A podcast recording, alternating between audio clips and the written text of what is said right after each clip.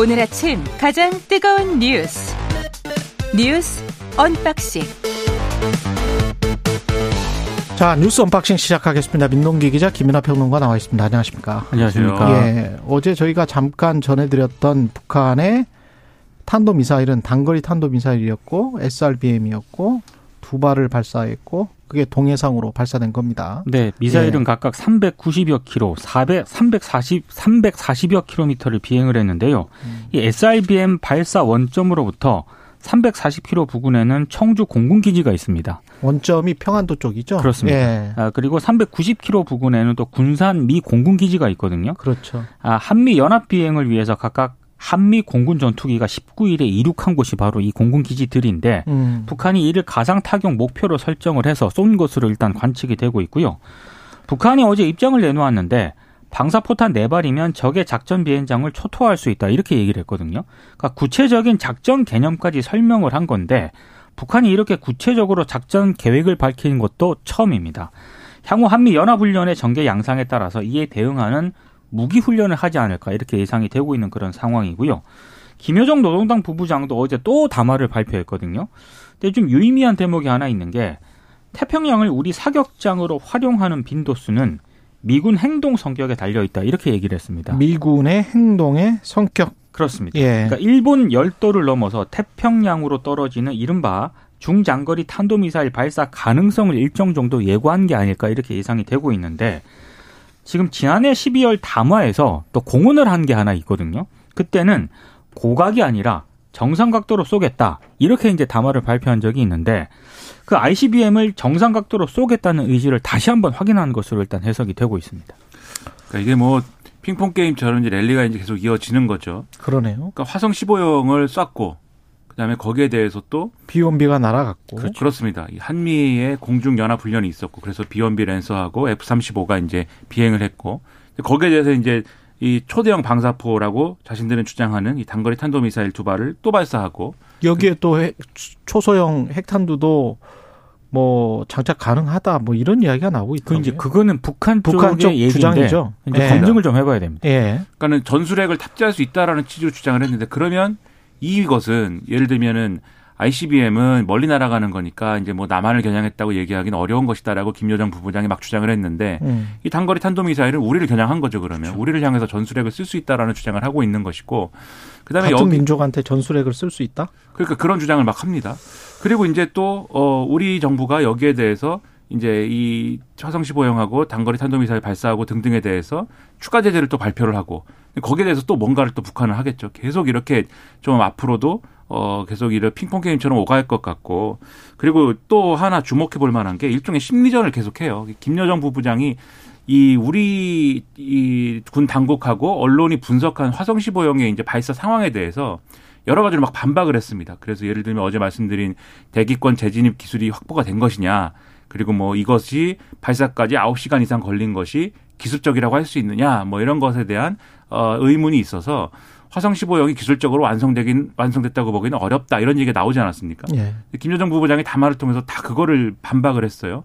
그래서 우리는 기술을 완성했기 때문에 앞으로는 양산하는 것만 남았다. 이렇게 첫 번째로 주장을 했고 두 번째로는 9시간이 걸린 거는 일부러 그런 것이다. 음. 어, 한미 어떤 정보 자산의 사각을 노려서 그 시간에 발사한 것이다. 뭐 이렇게 주장을 하고 있기 때문에 그러니까 정찰기가 다 내려갔을 때 그때 쏜 거다 이렇게 얘기를 했습니다. 그러니까 이렇게 이런 식의 대립 뭐 이런 블러핑일 것들이 수도 있고. 그렇죠. 예. 거의 이제 그렇다고 봐야 되는 거죠. 그러 예. 그게 되겠습니까? 예. 계속 아마 그러면은 이게 우리도 군사 충분히 너희들을 지켜보고 있다 뭐 이런 거잖아요. 그런 한미 거죠. 예. 한미 정찰기 우리도 다 보고 있다. 어. 그거 다 착륙했을 때 우리가 쏜 거다 이렇게 얘기를 하고 있는 거죠. 그러니까 이런 태도를 보면은 앞으로 당분간 어떤 모종의 군사 행동은 계속 이어간다라고 봐야 될 것 같습니다.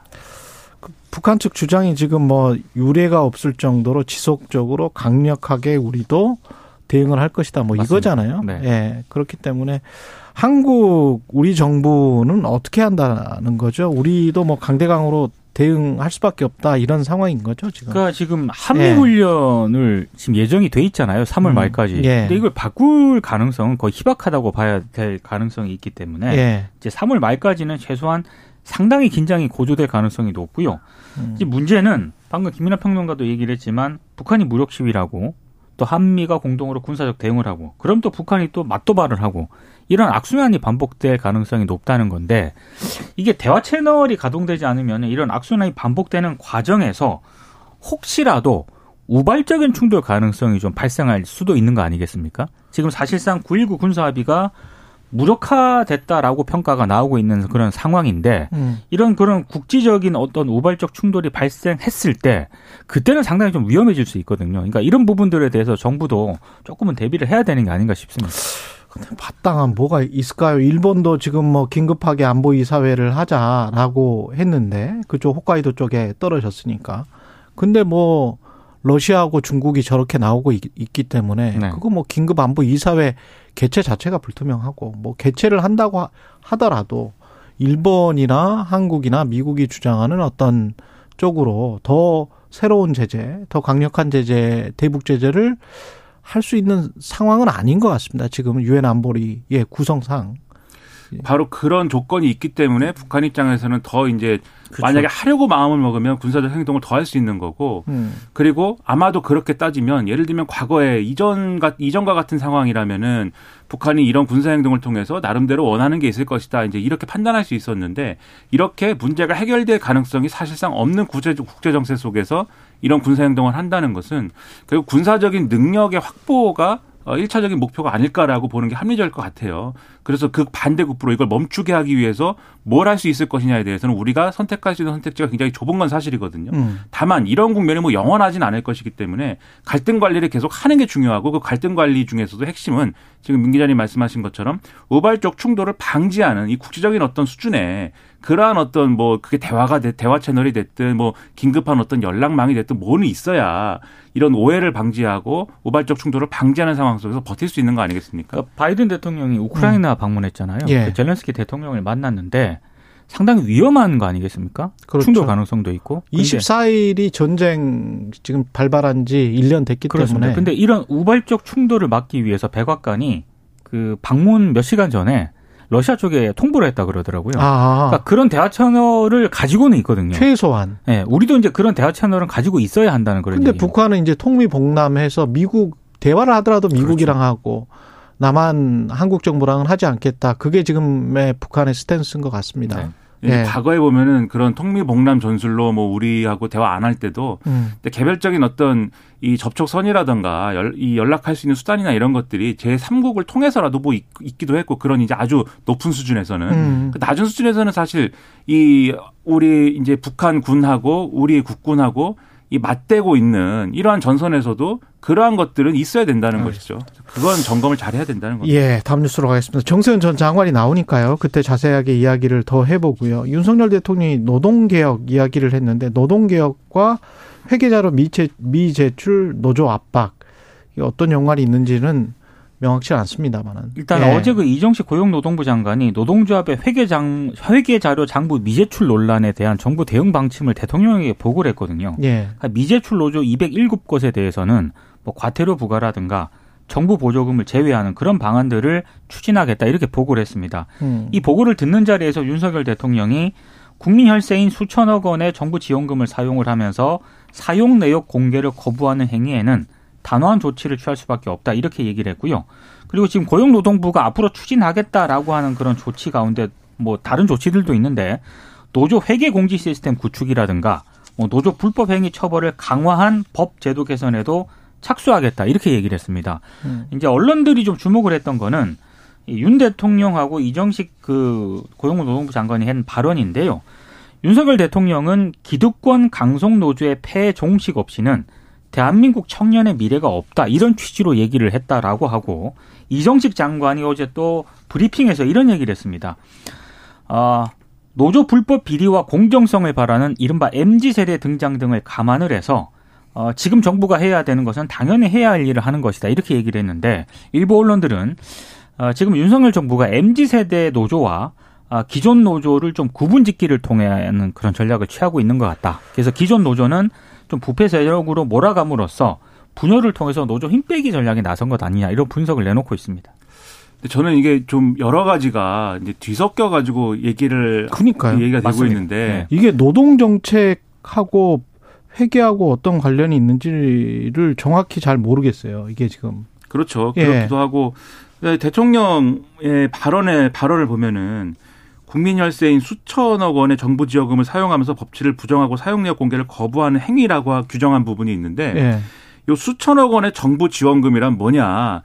이게 이제 주로 이제 한국노총이 지원받는 그 금액들이 있는 거예요. 지역 노동상담사무소나 이런 거를 운영을 하면서 인건비나 이런 음. 걸로. 근데 한국노총의 설명은 이런 이제 이 지원금 보조금에 대해서는 이미 외부 회계 감사라든가 그런 걸 통해서 감사를 받고 그리고 내역에 대해서 절, 정해진 절차대로 보고를 한다는 겁니다. 이거는 조합비, 그러니까 노조가 갖고 있는 조합비 일반 회계랑은 다른 프로세스이기 때문에 음. 이건 보고를 한다. 그런데 실제로 자체 감사를 하고요. 조합비 일반에게는 지금 뭐 그냥 과거의 관행대로 약간 좀 불투명하게 처리는 했었다 그런 건가요? 불투명하게 처리했다는 게 아니라 네. 정부가 이 회계 내역을 불투명하든 투명하든 그건 조합원에 대한 것이고 조합원이 요구할 때 아. 그것을 공개하느냐 마느냐인 것이고 음. 정부가 이것을 제출하라고 하는 것은 또 다른 문제이다. 그런데 한국노총, 민주노총 이 양대 노총은 이 법상에 여러 가지 법을 따져봤을 때 이 회계장부가 비치돼 있고 조합원에게 공개하고 있다라는 것을 이 보고하면 되는 것이지 정부가 요구하는 대로 회계장부의 실제 내역을 보고할 필요는 없다 이렇게 주장을 하는 거예요 지금. 예. 그러니까 노조 회계 자료는 있지 않습니까? 예. 그건 조합원들에게 공개를 해야 되는 그런 그렇죠. 그 차원인 것이고 본인들이 노조비를 냈으니까. 그렇습니다. 그리고 정부 지원금을 받는 게 있는데 예. 그 정부 지원금 같은 경우에는 이미 외감을 하고 있다. 외부 감사를 통해서 어 감사를 하고 있고 그 아. 감사 결과를 노동부와 지자체에 보고를 하고 있다. 예. 근데 이제 이게 분리가 돼서 나와야 되는데 예. 지금 정부라든가 대통령 그리고 고용노동부는 이걸 지금 섞어서 한 무더기로 엮어서 지금 얘기를 하고 있기 때문에 지금 양대 노총이 그래서 반발을 하고 있는 그러니까 거죠. 이게 정리하면은 음. 그러니까 대통령의 인식이 사실에 가까우려면 수천억 원의 정부 지원금을 사용하는 주체하고 예. 사용 내역을 이 뭔가 회계 내역이든 뭐든 그것을 공개를 거부하는 이 사안하고 음. 그다음에 MZ 세대 노조 MZ 세대를 위협하는 강성 노조하고가 같은 거여야 되거든요. 예. 근데 이게 다 따로 따로입니다. 따지고 보면은 다 그- 다른 그러니까 사안입니다. MZ 세대하고 이 강성 노조하고의 대립각이 노조 회계하고 연결이 어떻게 되는지가 되게 궁금했어요, 저도. 그러니까 이게 연결이 안. 잘은 안 되는 것 같은데 이게- 논리적으로는. 이게 MZ 예. 세대 노조라고 표현을 했는데 이제 예. 특정 사업장에 이런 구도인 사업장들이 있습니다. 실제로 좀 젊은 이제 직원들 이- 일부가 따로 이제 노동조합을 별도로 설립을 하고 네. 이게 기존에 있는 이제 노동조합하고 지금 뭔가 어떤 사안에 대해서 대립 구도이거나 이런 사업장들이 있는데 이게 그러면 다 그러면 기존에 이제 그러한 이제 좀 분리된 형태가 된 사업장들이 전부 다 이제 강성 노조가 주도하는 사업장인 거냐에 대한 의문 첫째. 두 번째로 그 강성 노조들이 지금 수천억 원의 정부 지원금을 쓰고 있는 거냐 둘째. 그리고 이제 이, 이 정부 지원금을 쓰고 있는 강성 노조들이 회계장부 공개를 거부하고 있는 거냐. 이게 다 별개인데 이것을 묶어서 이제 노조 부패다. 이렇게 얘기하는 것은 오히려 이제 정치적인 어떤 구호인 것이지 이 실질적인 회계 장부의 어떤 투명성 제고와는 별 관계가 없다는 그러니까 이 것이죠. 노조법 14조를 보면은요. 예. 이 민주노총의 얘기인데 재정에 관한 장부와 서류를 주된 사무소에 비치하라고 규정을 하고 있습니다. 음. 근데 일단 민주노총의 얘기는 이건 노조 운영의 민주성을 위해서 구성원에게 공개하라는 그런 취지의 규정이지 음. 지금 고용노동부가 얘기하는 것처럼 행정관청이 이걸 관리 감독할 수 있는 그런 규정이 아니다. 그러니까 지금 고용노동부라든가 이런 게 상당히 좀 자의적이다라고 반발을 하고 있는 겁니다. 저는 이제 어쨌든 이런 상황임에도 불구하고 노조에게 투명성 제고나 이런 것들은 당연히 이제 더 앞으로도 계속 이제 추진해 나가야죠. 그건 맞습니다. 투명성인 것이고. 그건 정보공개와 노조원들 또는 뭐 보조금을 받는다면 국민의 알 권리에 해당하는 것이고 제가 지난번에도 이야기를 했습니다마는 검찰총장 할 때 그 특수활동비 특활비도 정보 공개와 국민의 알 권리거든요. 그렇죠. 그러니까 법무부가 이거는 대법에 상고를 하면 안 돼요.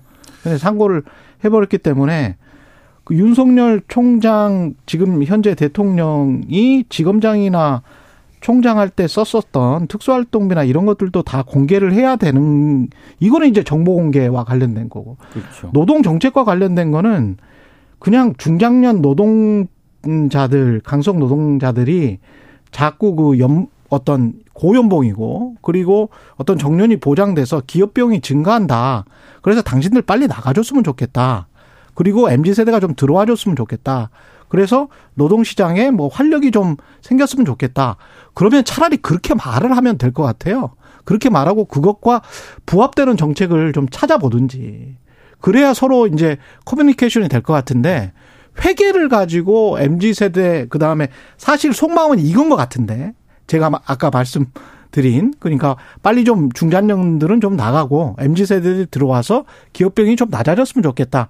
그리고 노동 유연성이 쪽 조금 더 원활했으면 좋겠다. 뭐 이건 것 같은데 그러면 차라리 그렇게 노동 정책을 가져가겠다라고 그냥 말하는 게 낫지 않습니까? 이제 정부와 네. 대통령실의 의도는 물론 이제 그런 정책적인 방향도 있을 텐데 음. 저는 이제 정치적인 방향도 있다고 생각을 합니다. 이게 결국 이렇게 다 묶어서 이렇게 노조는 결국 부패 세력이다 이렇게 얘기하고 싶은 것인 텐데 노조도 노조 나름이고 어딘가에 노조는 부패했을 수 있습니다. 회계 문제가 있을 수 있습니다. 그럼 그거에 대해서는 조합원들이나 또는 수사기관이 형사고발을 하고 이러한 어떤 이 실, 이 실질적인 어떤 부패 사안에 대해서 수사를 하고 바로잡는 것이지 그게 아니라 전체를 대상으로 해서 이렇게 주장하고 있는 거는 노조가 일반적으로 부패했다 이렇게 가고 싶은 거잖아요. 그것으로 그걸 통해서 지금 말씀하신 정책적인 어떤 드라이버의 정, 정당성을 확보하려는 것일 수도 있고 또는 최근에 윤석열 대통령의 국정수행 지지율이 하락을 했는데 어, 거기에 대해서 이제 이러한 민생 드라이버에 더해서 노조에 대한 어떤 강력한 모습을 보임으로써 지지율의 제고를 노리는 것일 수도 있고 이런 여러 가지의 효과를 노리는 거 지지율이 아니냐. 높아졌다는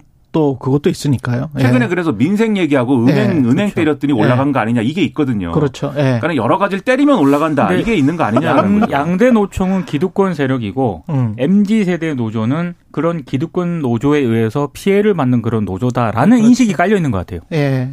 또는 그런 그런 인식을 심으려고 음. 하는 것일 수도 있고요. 수도 있고요. 그 현상과 현실에 관해서는 조금 더 정밀한 취재나 보도가 필요할 것 같고 그리고 어제 국민의힘 당대표 후보 2차 TV 토론회가 열렸는데 이거는 간단하게 지금 뭐 얼마 시간이 안 남았습니다. 그러니까 김기현 후보의 부동산 투기 의혹이 어제도 이제 초미의 관심사였고요.